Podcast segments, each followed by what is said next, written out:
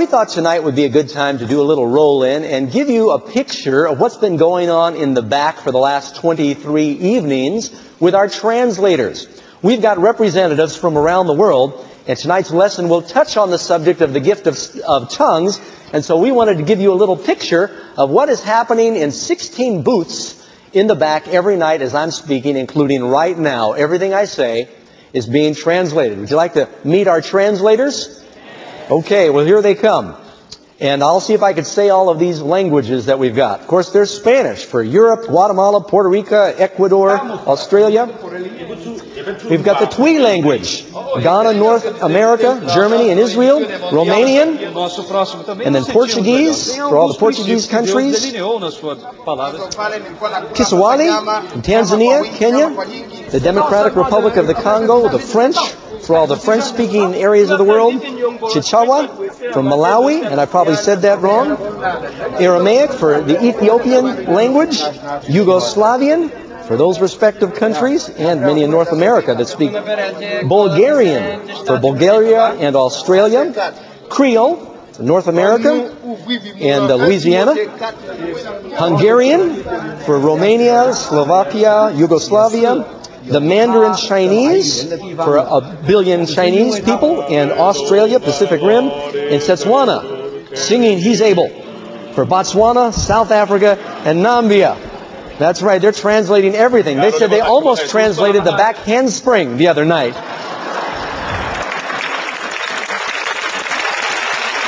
Amen.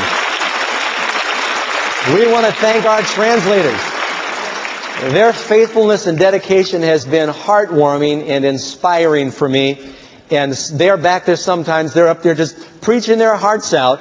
And uh, multiplied thousands are listening to them as it's being bounced off these satellites. Sometimes it bounces off two satellites, and in about half a second time, it goes to the other side of the earth. It's incredible what the Lord is doing. Now we have a very important and a very special lesson. We're dealing with the subject of the Holy Spirit. And because of the importance of this issue, I'd like to invite you to join me once again in a special word of prayer as we launch into our Bible study and open God's Word. Father in heaven, Lord, especially now, as I would dare to venture on holy ground and to teach about the subject of the third person of the Godhead, God the Spirit, I pray that the person of the Spirit will take possession of my mind and heart of each person who is listening and help us to hear what the Spirit is saying to the church. We ask in Jesus' name. Amen. Well, we've got an amazing fact. How many of you have heard of the Trojan horse? I expect most of us here have. The legend goes that the Greeks tried to conquer the city of Troy. Matter of fact, for 10 years they besieged the city and unsuccessfully attacked, tried to force them, starve them into surrender. Finally, they resorted to a strategy that was very clever. They made as though that they were sailing away from the coast, and they left a large, hollow wooden horse as a gift on the shore to sort of award and recognize the triumph of the Trojan people. Well, inside the Trojan city, the city of Troy, there was a Greek spy named Sinon. He said to his friends, he said, let's bring this horse inside the city and it will make us invincible. It's our trophy that they could not conquer us. Well, little did they know that inside the hollow horse were five Greek soldiers hidden. And when they brought that gift in, they thought that it was harmless enough. That night, Sinon went and unlocked this secret door. He let out the Greek soldiers who killed the guards at the gate. They opened the guards for the waiting Greek soldiers who came in and sacked and destroyed the city of Troy. From that day to this, the phrase Trojan horse has come to represent a gift that may look good at first, but it's bringing in a very devastating danger. We are going to explore some of the gifts of the Spirit, and there is one gift in particular that is misunderstood. We're going to examine from the Bible, and we may find that it is a Trojan horse in the church of God. Amen? But first we're going to our storacles. Storacles comes to us, lesson is called a jar of oil. Storacles comes from the second book of Kings, chapter 4, and it tells about this widow woman. Evidently, there was a man who was one of the sons of the prophets. He was a minister, training with a self-supporting work for the ministry. He took out a large loan to buy seed and some property to farm his land, and then he unexpectedly died.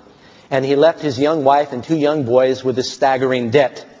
Back in Bible times, you could not file chapter 11 or chapter 13 and just say, well, I'm bankrupt and go on your way. Your creditor had the right to take possession of your property, your valuables, and if that was not enough, he could take your children to be slaves for years or indefinitely until the debt was worked off. And it was a very tragic thing. Day by day, this creditor came, knocked on the door, said, I want a payment.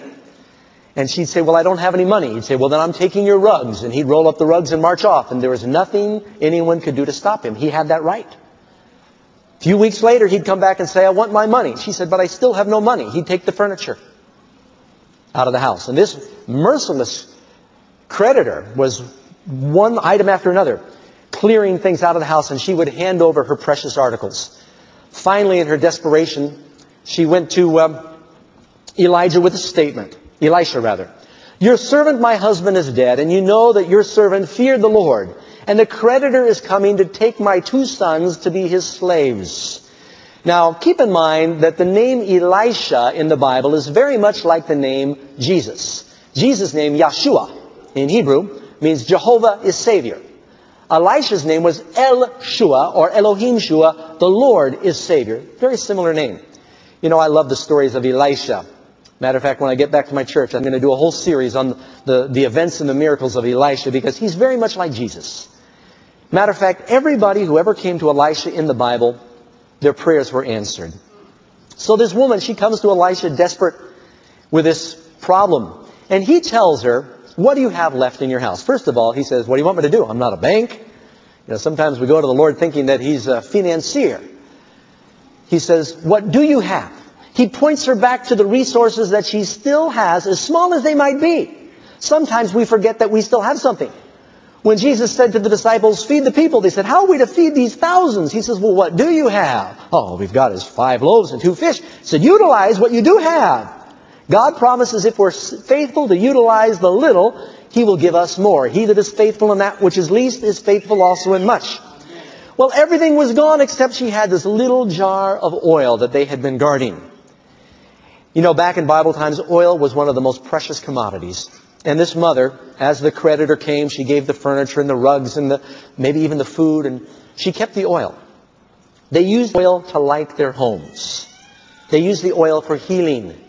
They used the oil to kindle the fires for their warmth. They used the oil for beautification. They used to anoint the countenance for beauty. The oil was used for their food and baking their bread. She did not want her children to be cold or in the dark or sick or hungry. She wanted them to be beautiful. And so she clung to this little vial of oil was all she had left. And he said, utilize the oil. He told her, go and gather vessels from your neighbors. And he says, not a few.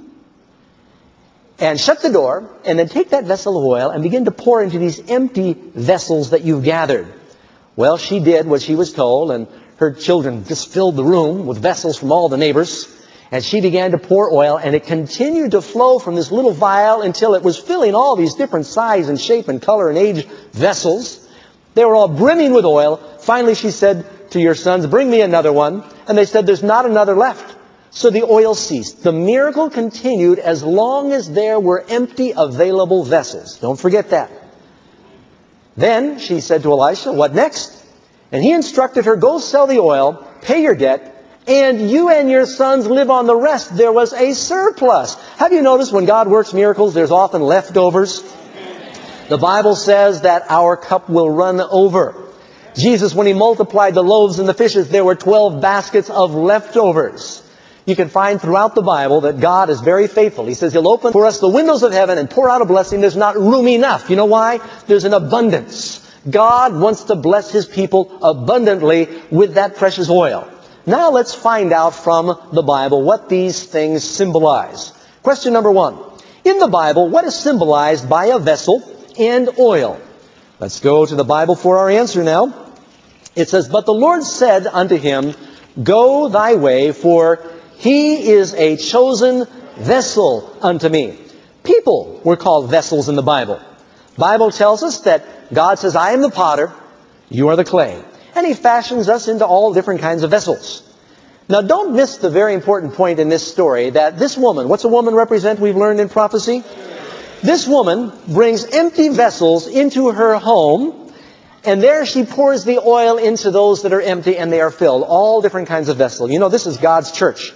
We are to bring empty vessels into our dwelling places. And then we share what we do have and God multiplies it. You notice God does not fill full vessels. How many of you would like to be filled with that precious oil that God is offering? We must first empty ourselves if He would fill us. Another thing I want you to notice. He works these miracles for us not in our abundance, but in our extremity. He waited until she was out. Then he began to work with her and to perform a miracle. Sometimes God waits until we're at our, our last loaf of bread, our last vial of oil. We've got our, like uh, the widow with Elijah, we've got a little flour, a little oil, and two sticks. And then God works a miracle. Sometimes he makes you wait until you're at the Red Sea and you've got the Egyptians charging down your neck, and then he parts the sea. Amen? You know why? You do not learn faith when God takes care of everything in advance. We need to learn lessons of trust. Some people have written us questions. Oh, I wish I had time for more of your questions. Pastor Doug, if I keep the Sabbath truth, I might lose my job. What am I to do? You do God's will and then let Him work a miracle. So many people think, well, I'll keep the Sabbath truth after God works the miracle. No, no, that's not how God operates. You step out in faith and then He parts the sea. You know, the children of Israel, when they first came out of slavery, He parted the sea and they crossed over because they were faithless. After 40 years in the wilderness, when they had to cross the Jordan, says, let's see if you've learned anything. Put your feet in the water and then I'll part the sea. God wants us to step out. And when we step out in faith, He'll work miracles for us. Amen? And so trust the Lord. You know, He wants to move mountains for you and part oceans for you, but you've got to step out in faith and give Him a chance. He will not work miracles for you unless you do step out in faith. Second part of our answer, what does the oil represent? Then Samuel took the horn of oil, and he anointed him, David, in the midst of his brethren, and the Spirit of the Lord came upon David. The Holy Spirit anointed David there. You know, the Bible uses the word anoint. The Greek word is Christos. The Jewish word is Messiah. Christ is the anointed. Hebrew, he's the Messiah. In Greek, he's the Christ, the Christos. He was anointed when he began his ministry with the Holy Spirit. On Pentecost, the disciples were anointed as they began their ministry. When people are baptized, remember Jesus said, unless you're born of the water and the Spirit, you cannot enter the kingdom of heaven. He wants us to be baptized, to be cleansed, committed, our decision, and anointed with the Spirit, His decision. Unless you have the Holy Spirit, you cannot enter the kingdom of heaven.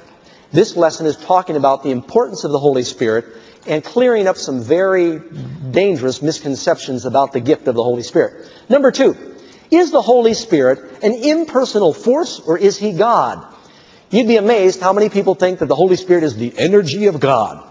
Well, the Bible says the Holy Spirit is a person. Notice what it says in Acts chapter 5, verse 3 and 4. You remember when Ananias and Sapphira pretended to give all of their uh, offering to the Lord and they kept some of it? They lied. What did Peter say? Peter said, Ananias, why hath Satan filled your heart to lie to the Holy Ghost? And then he went on to say, Thou hast not lied unto men, but unto God. Ananias and Sapphira, his wife, dropped dead because they lied to God when they lied to the Holy Spirit. Is the Holy Spirit God? Yes. Is he just a force or does he have feelings? It says, And grieve not the Holy Spirit of God, whereby you are sealed unto the day of redemption. Now we've learned about the seal of God. First of all, what's the mark of the beast? Spirit of the devil. But there's something more than that that's visible, we've learned, right? Obeying the laws of the beast instead of the laws of God will get you the mark of the beast when that day comes, when it's legislated. What is the seal of God? First of all, the Holy Spirit. Everybody who has the seal of God has the Holy Spirit. Do We all understand that?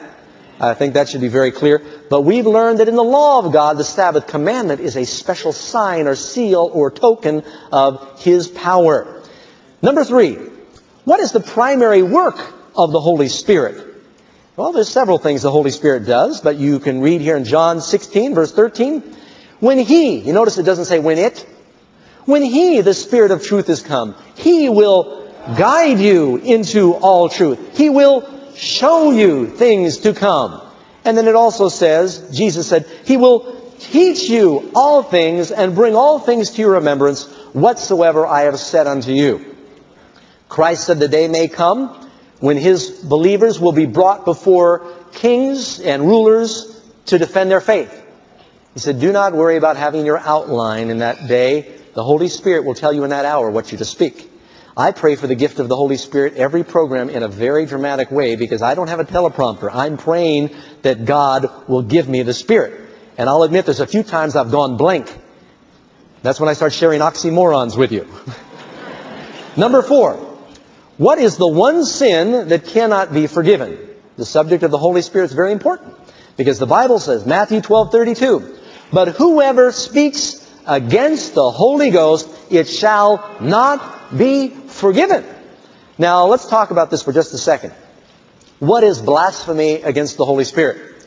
People figure, well, you know, if you can blaspheme the Father and the Son and be forgiven, blasphemy against the Holy Spirit can't be forgiven. That must be the most ugly and abominable sin you could think of. And people have speculated that would be killing your child. That's unforgivable. Oh, the Bible says that a man who killed his children named Manasseh was forgiven. It's not murder. Moses murdered. David murdered. It's not adultery. They're all sins. But the Bible tells us that the unpardonable sin is blasphemy against the Holy Spirit. What is blasphemy? We've learned blasphemy is taking the prerogatives of God. And blasphemy against the Holy Spirit is not becoming angry and shaking your fist at God one day and saying something you'd regret. Because we've had those moments, and some of the prophets even said things in fatigue and discouragement that they regretted, like Jonah and Elijah. Even Job became disheartened. Blasphemy against the Holy Spirit is resisting the pleading of the Holy Spirit, putting yourself in God's place and saying, I'm not going to listen to the voice of the Lord. I'm going to listen to my own voice. I'm going to go my own way. And it's doing it over a period of time so that you sear, you scar, you burn your conscience, you develop a callus on your spiritual ear. You know, when the Holy Spirit first brings conviction, it hurts. And you know what? It's supposed to hurt. I remember when I was in the wood business, selling firewood is seasonal. Everybody waited until it was cold and rainy. They never asked me for wood when it was warm and sunny. And I would then go out. I tried to prepare in advance, but I was always doing a lot more wood cutting in the wintertime, in the mud and the rain. When I first go back into the wood cutting season, and I'd pick up my splitting maul, and I'd swing an eight-pound splitting maul eight hours a day, my hands would get blisters, and they'd hurt, and they'd, I'd wrap my hands up, but I'd keep after it. And after a period of time, not the first day or the second, but eventually my hands became thick and hard, and I didn't feel it anymore. That's good for wood cutting. It's bad when you're resisting the Holy Spirit. When the Holy Spirit first convicts you that you must obey God and lay aside your besetting sins, it's supposed to hurt. If you continue to resist the pleading of the Spirit, you develop a callus on your spiritual ear. You are turning the volume of God down. You're saying, leave me alone, and it's a very dangerous thing. The unforgivable sin is the sin that God cannot forgive because you've lost the ability to repent. God will always forgive the sin for which you are genuinely repenting. But you know that repentance is a gift. You can't decide when you're going to repent. There's a lot of people out there that play games with God. They say, well, the thief on the cross, he gave his heart to God on his deathbed, his last hour, and so I'm going to wait until I'm about to die. I'll see if I can calculate that, and at the last moment, I'll repent. You can't count on being able to do that. I think Matthew Henry is the one who said, the reason that there's only one example of a deathbed conversion in the Bible is so that none need lose hope. But another reason there's only one example is so that none dare presume. It's very dangerous to say, well, I'll wait and give God my leftovers with my dying breath. You may not be capable of repenting then because it's a gift. It's a gift of conviction from the Holy Spirit. And if you've grieved away the Holy Spirit earlier in your life, you will not be able to recall repentance on your deathbed. And a lot of people do not get a notice in the mail when they're going to die. It happens suddenly. Number five, what are some of the gifts of the Spirit that a person might receive? And keep in mind, not everybody gets the same gift. Some people get several, some people get one, but everybody gets something. Answer? For to one is given by the Spirit the word of wisdom. Answer to another, and this is all 1 Corinthians 12, verse 8 to 10, the word of knowledge. To another, faith. These are gifts of the Spirit. To another, gifts of healing by the same Spirit. To another, working of miracles. To another, prophecy. To another, discerning of spirits.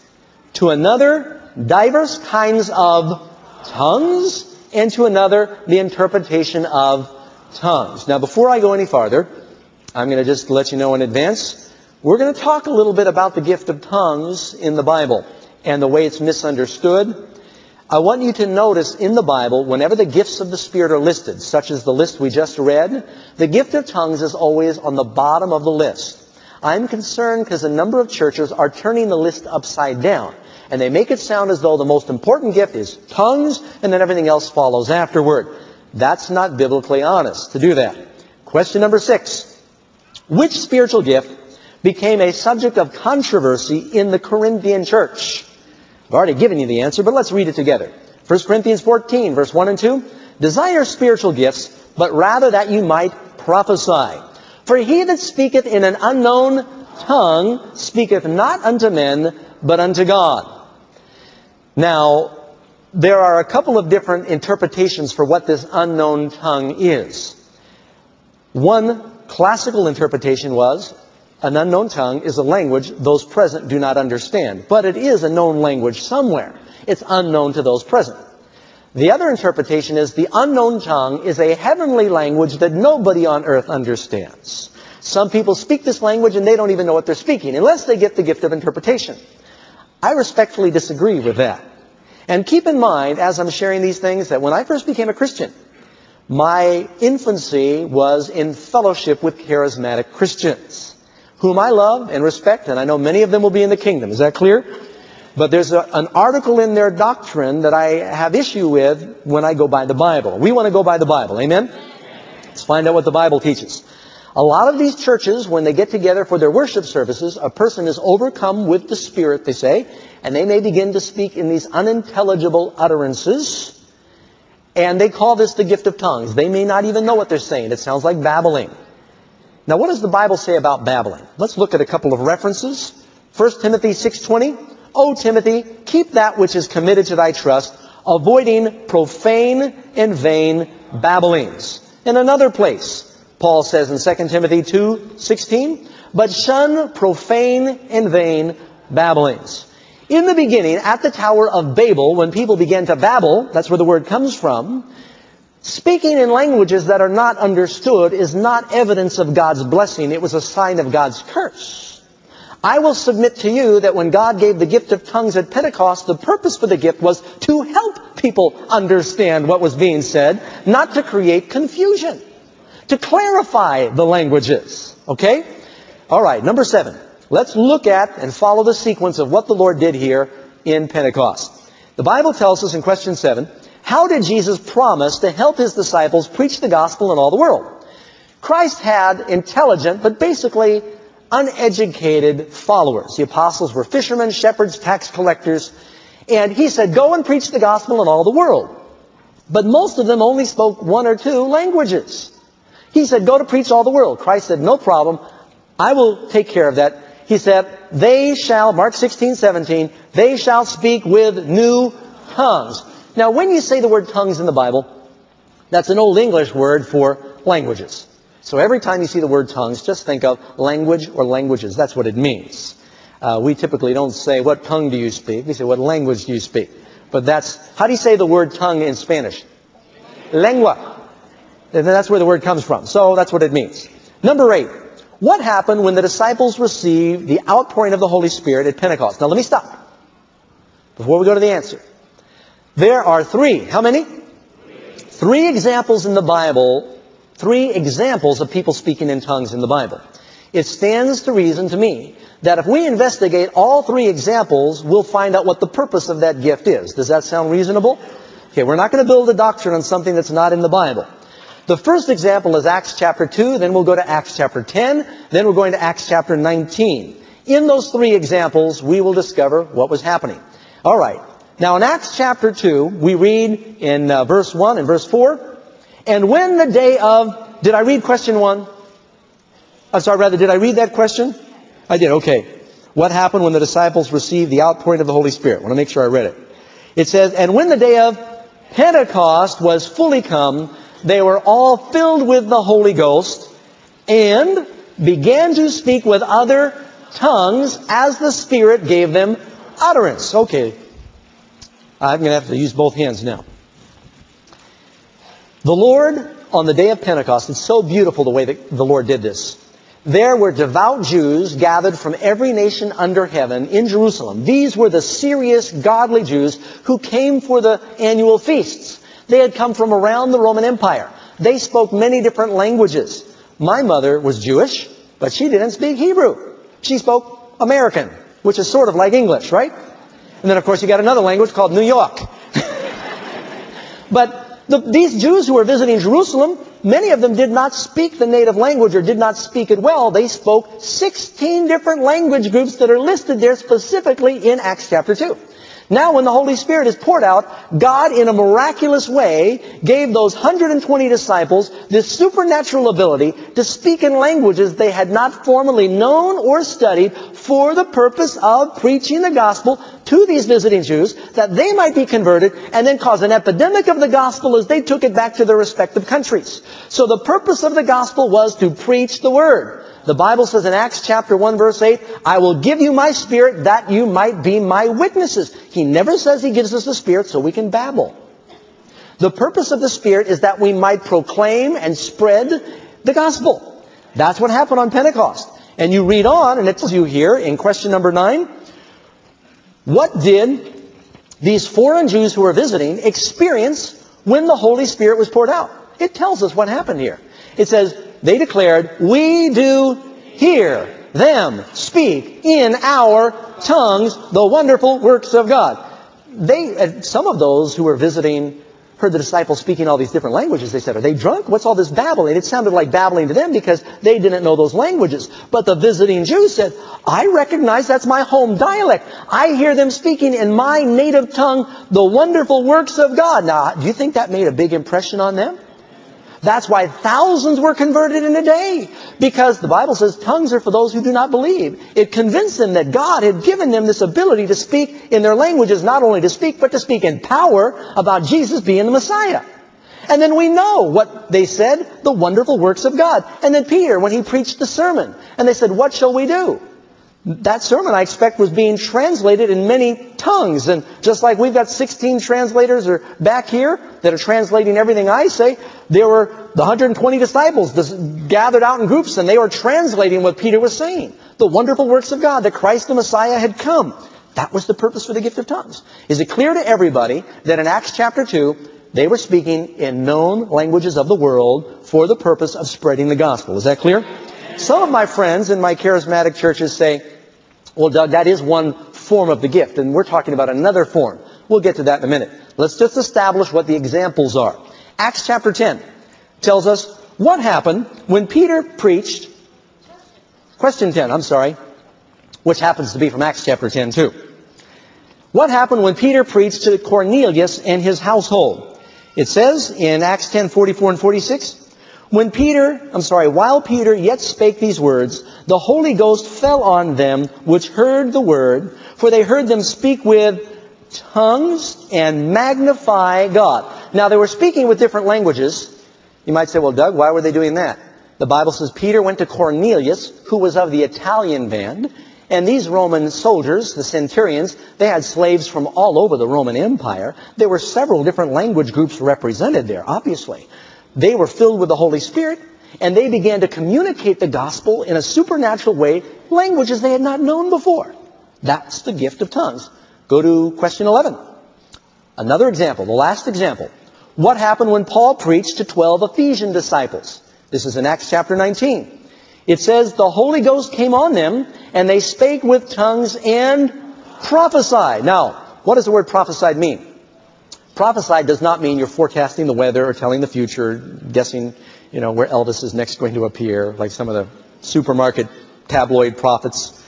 Prophecy, one of the words is to preach. In the New Testament, keep in mind, especially in 1 Corinthians chapter 12, 13, 14, prophecy does not always mean saying, thus saith the Lord and foretelling the future. Prophecy means to speak in behalf of another or to preach the gospel for Christ. Okay?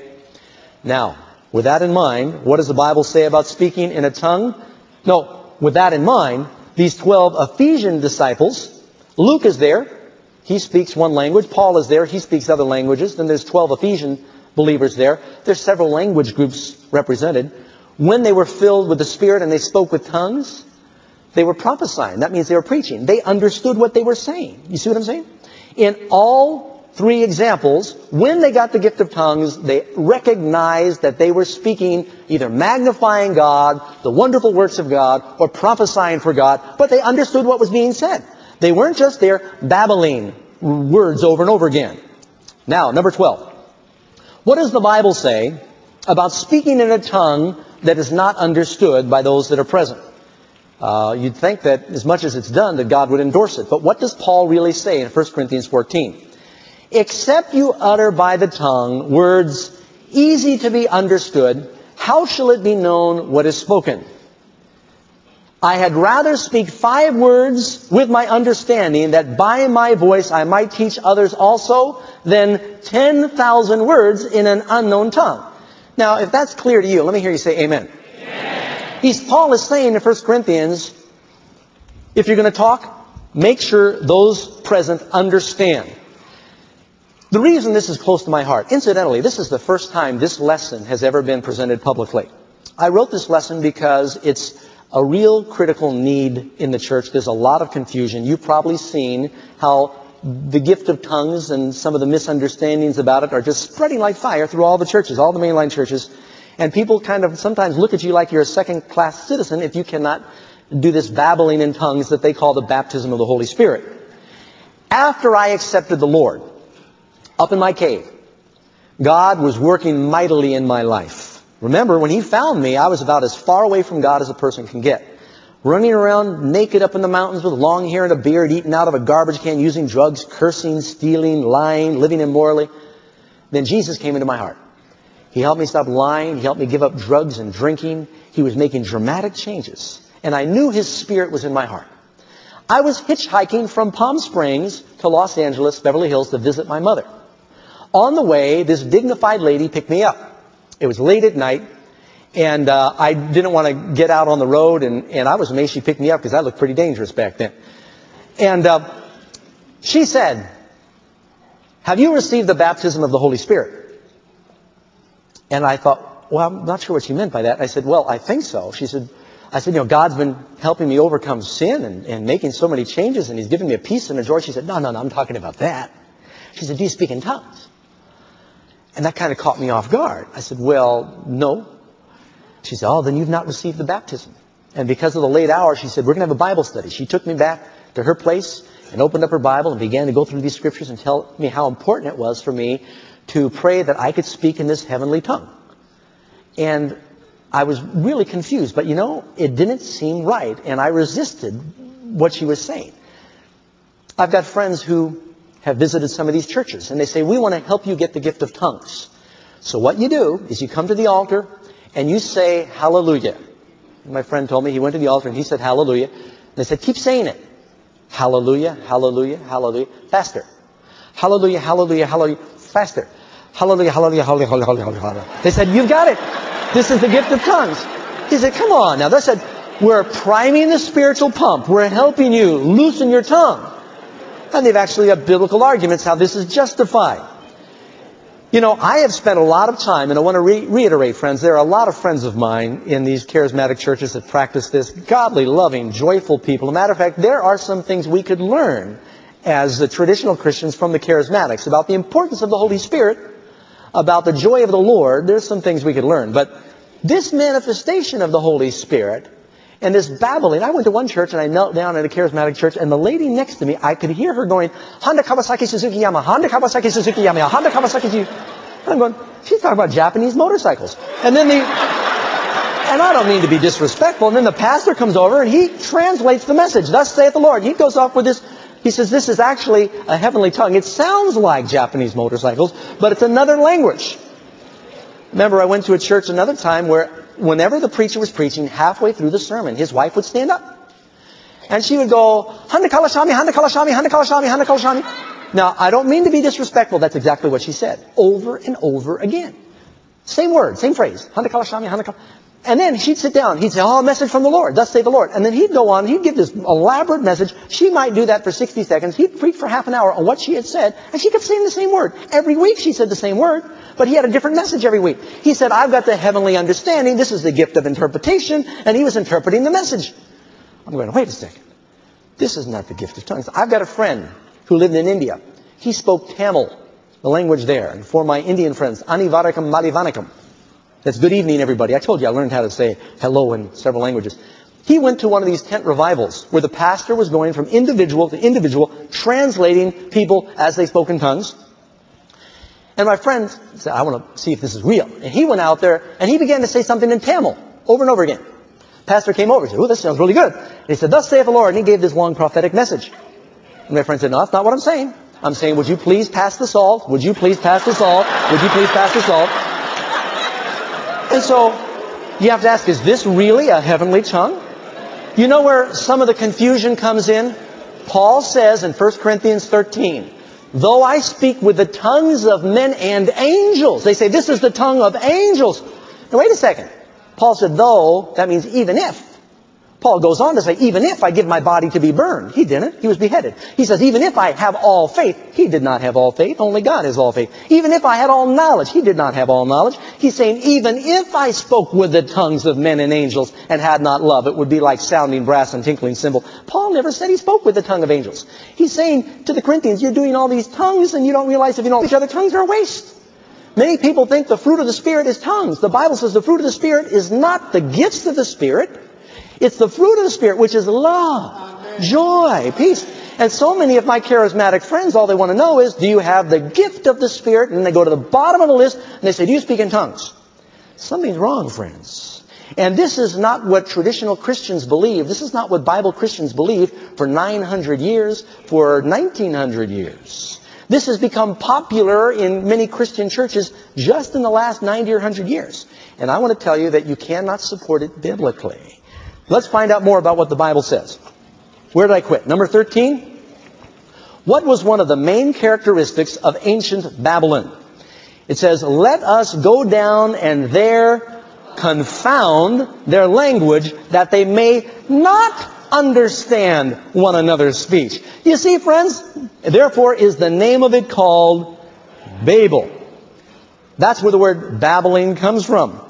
At the Tower of Babel, God confounded the languages. At Pentecost, God reversed the curse. He gave them the ability to speak other languages that the church might be one. You see, they were scattered at Babylon because they were making their own religion in defiance to God. At Pentecost, it was not confusion, it was understanding that the Spirit brought. The Bible says God is not the author of confusion. And you walk in some of these churches and it's like a hootenanny. Everybody's babbling and dancing and kicking and the drums are going and it's just like chaos and bedlam and they say, this is the Holy Spirit.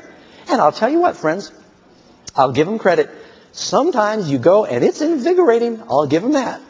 And it's entertaining. I've been to some of these churches and I may not get anything out of the word, but I don't go to sleep.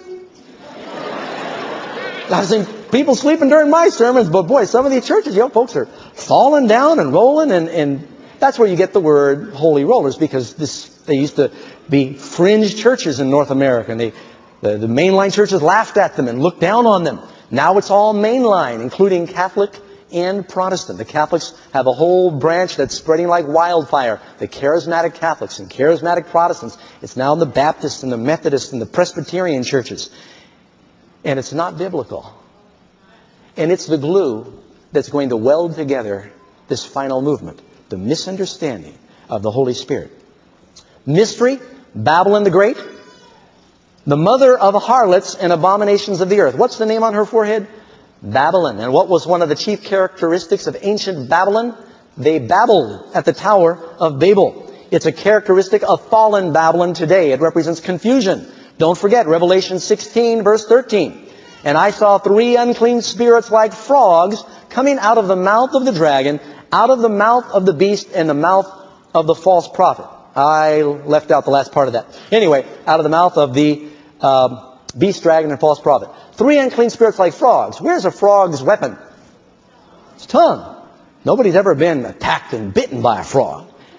It's the tongues. And the tongues go to all three of these uh, powers, last powers that form a solidarity against God's people. You may say, Doug, where did this come from? How did it migrate into the Christian church? As with all counterfeits, it happens slowly, in an insidious, very slow way. Let me give you a little history. Have you heard about the Oracle of Delphi? Anybody here? Look it up in the encyclopedia.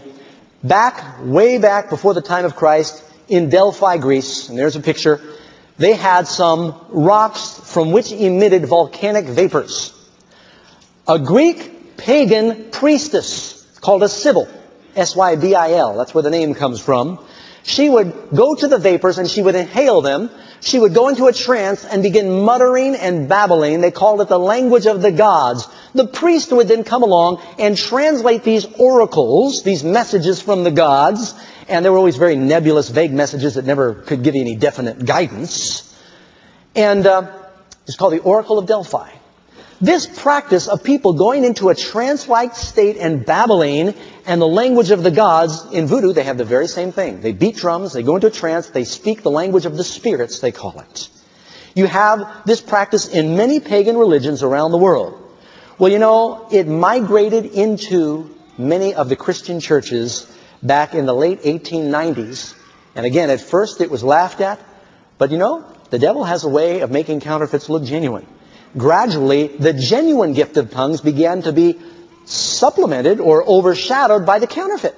Now, I believe I've received the gift of tongues. The, the real thing. And now, you know, we've got some translators in the back. They've got the gift of tongues, but most of them have learned English in their different languages. I think I got it in a miraculous way. I was driving one day from Deming, New Mexico to uh, California. I was going from Texas to California. In Deming, New Mexico, I'm pulling this old truck, 54 Chevy truck, pulling a big old 20-foot trailer, putting along 45 miles an hour by myself, bored. Radio didn't even work. And I said, Lord, please give me someone to witness to. I always pick up hitchhikers because I used to hitchhike, and it breaks up the monotony. You talk to somebody. Right after I prayed, God answered my prayer. There was a gentleman on the side of the road, a Latin gentleman. I stopped and picked him up. He was freezing because it was the middle of winter, and all he had on was a dress shirt and jeans. And so I turned on the heat, and I said, is that better? And he said, ¿Cómo? I said, um, you warm? And I turned up the heat, and uh, I tried to talk to him, and I found out he didn't speak a lick of English. I did learn his name was Omar. The extent of my Spanish was burrito, enchilada, uno, dos, tres.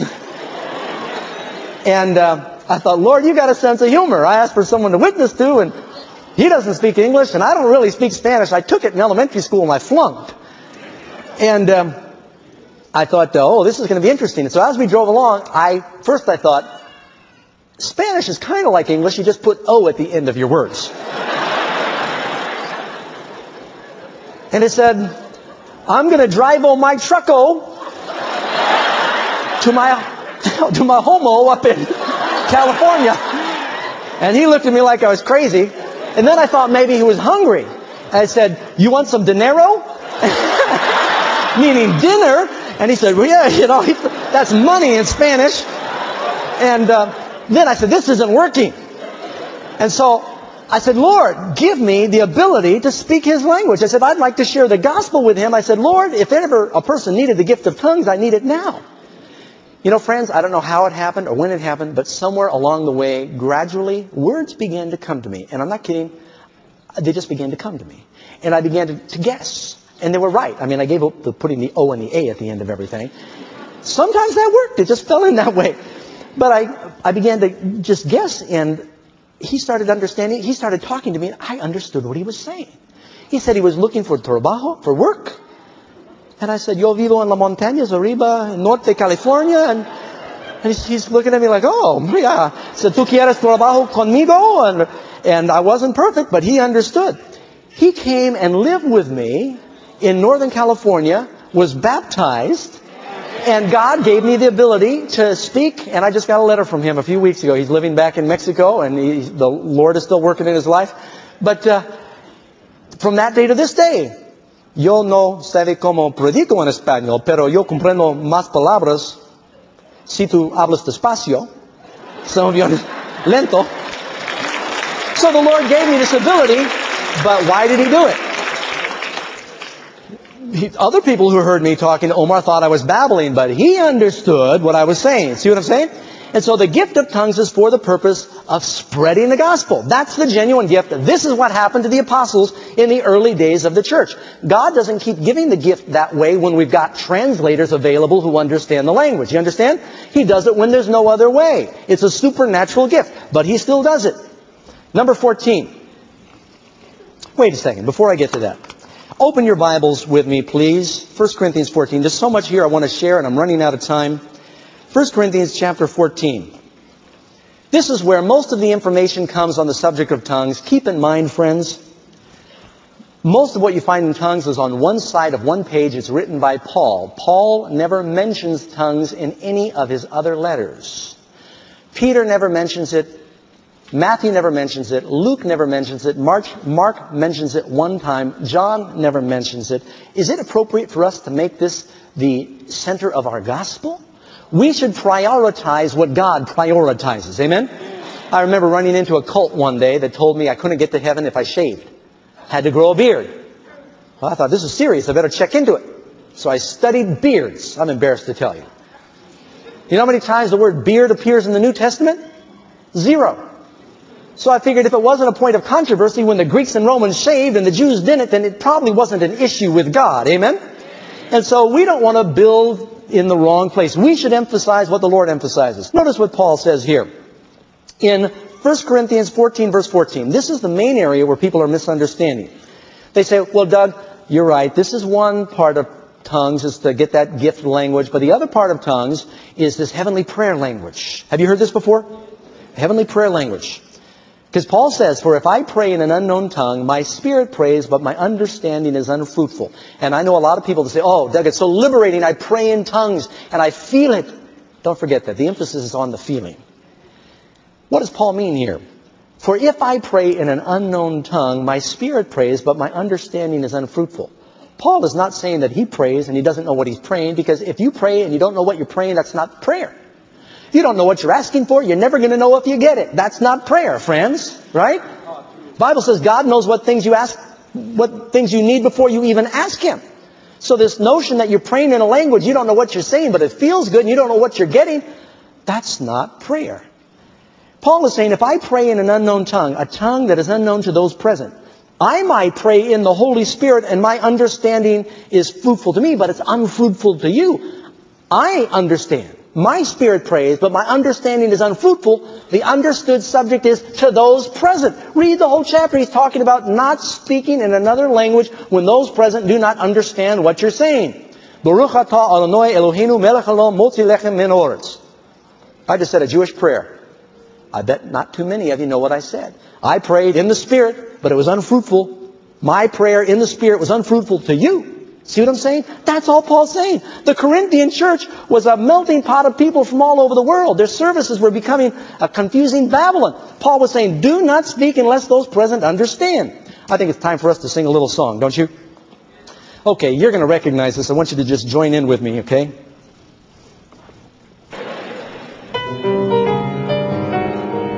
Come on. You don't recognize it? Really? Is my playing that bad? All right, how about this? You know what it is? I only played a few notes and you recognize it, right? Wait a second, I'm not done yet. I'm going to try and get all of this in I can because it helps you remember. Sing along.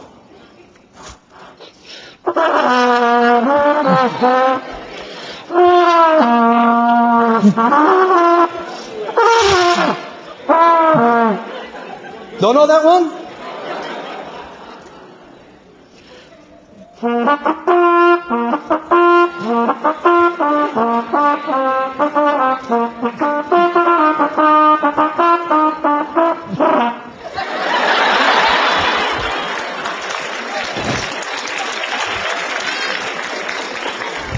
Now, why am I doing that? Open your Bibles, 1 Corinthians 14.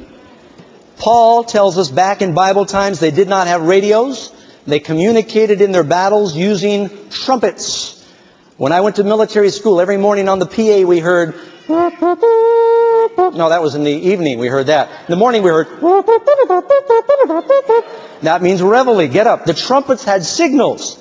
Notice here in verse 9, or verse 8, 1 Corinthians 14, For if the trumpet gives an uncertain sound, who will prepare to the battle? So likewise, unless you utter by the tongue words easy to be understood, how shall it be known what is spoken? You're speaking into the air.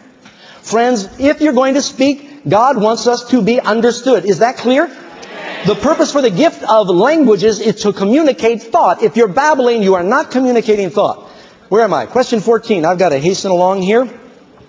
Does the Spirit fill those who deliberately break God's commandments? John 14, 15. What does Jesus say? If you love me, keep my commandments. And I'll pray the Father, and He'll give you another comforter, even the Spirit of truth. Acts 5.32. What do the disciples say about the importance of receiving the Spirit and obedience?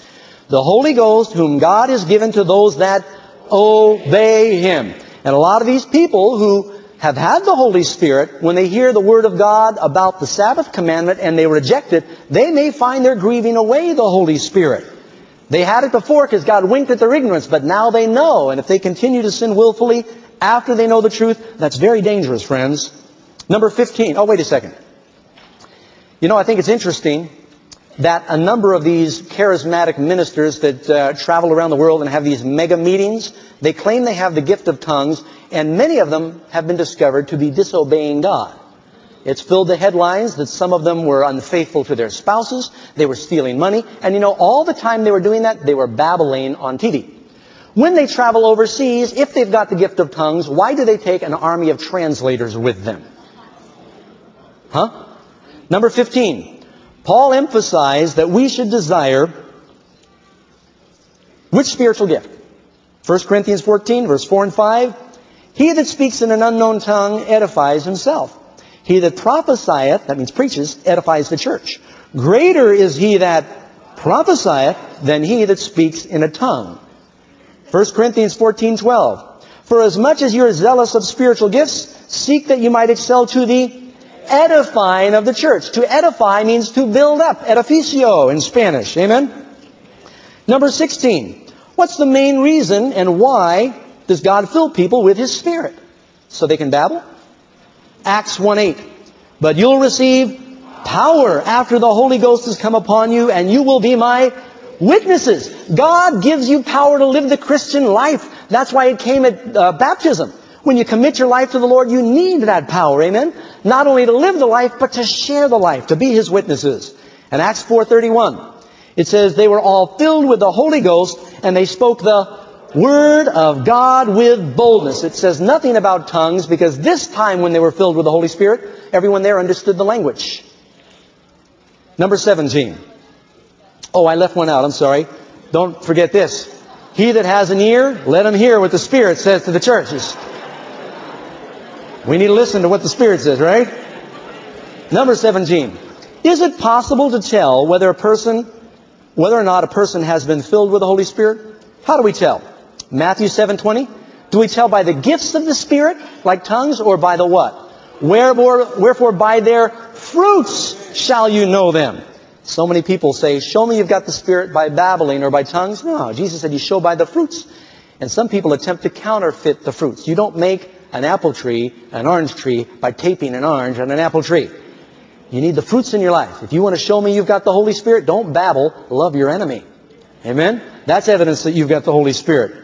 Number 18. How can I receive? How can I receive the baptism of the Holy Spirit? How many of you want the baptism of the Holy Spirit? Here's the answer. If you then being evil know how to give good gifts unto your children, how much more will your heavenly Father Give the Holy Spirit to those that what? Friends, if ever there was a time when God's people needed God's Spirit, it's now. Would you like to ask God to give you the gift of the Holy Spirit? Are you willing to come to the Lord emptied of self? Say, Lord, I want you to be, I want you to fill me, but I know first I must be emptied of my plans and my designs. I may not know how I'm going to follow you, but that's how you come to Jesus. You come in faith. Say, Lord, I recognize I can't live the Christian life without the Christian Spirit, but I trust that your Spirit will give me the power to be your witness. Is that your prayer, friends? Father in heaven, here we are. We're coming before you. We pray that you will cleanse us from anything that would fill up our vessels, that would displace the room that's needed for the Holy Spirit. Lord, I would ask that Jesus would wash our vessels in His blood and then just fill us with God, the Holy Spirit. Give us the power to live the Christian life. And I pray, Lord, you'll help us to be your witnesses. Help us to receive the genuine gift of the Holy Spirit, that joy and that peace and that love. In Jesus' name we ask.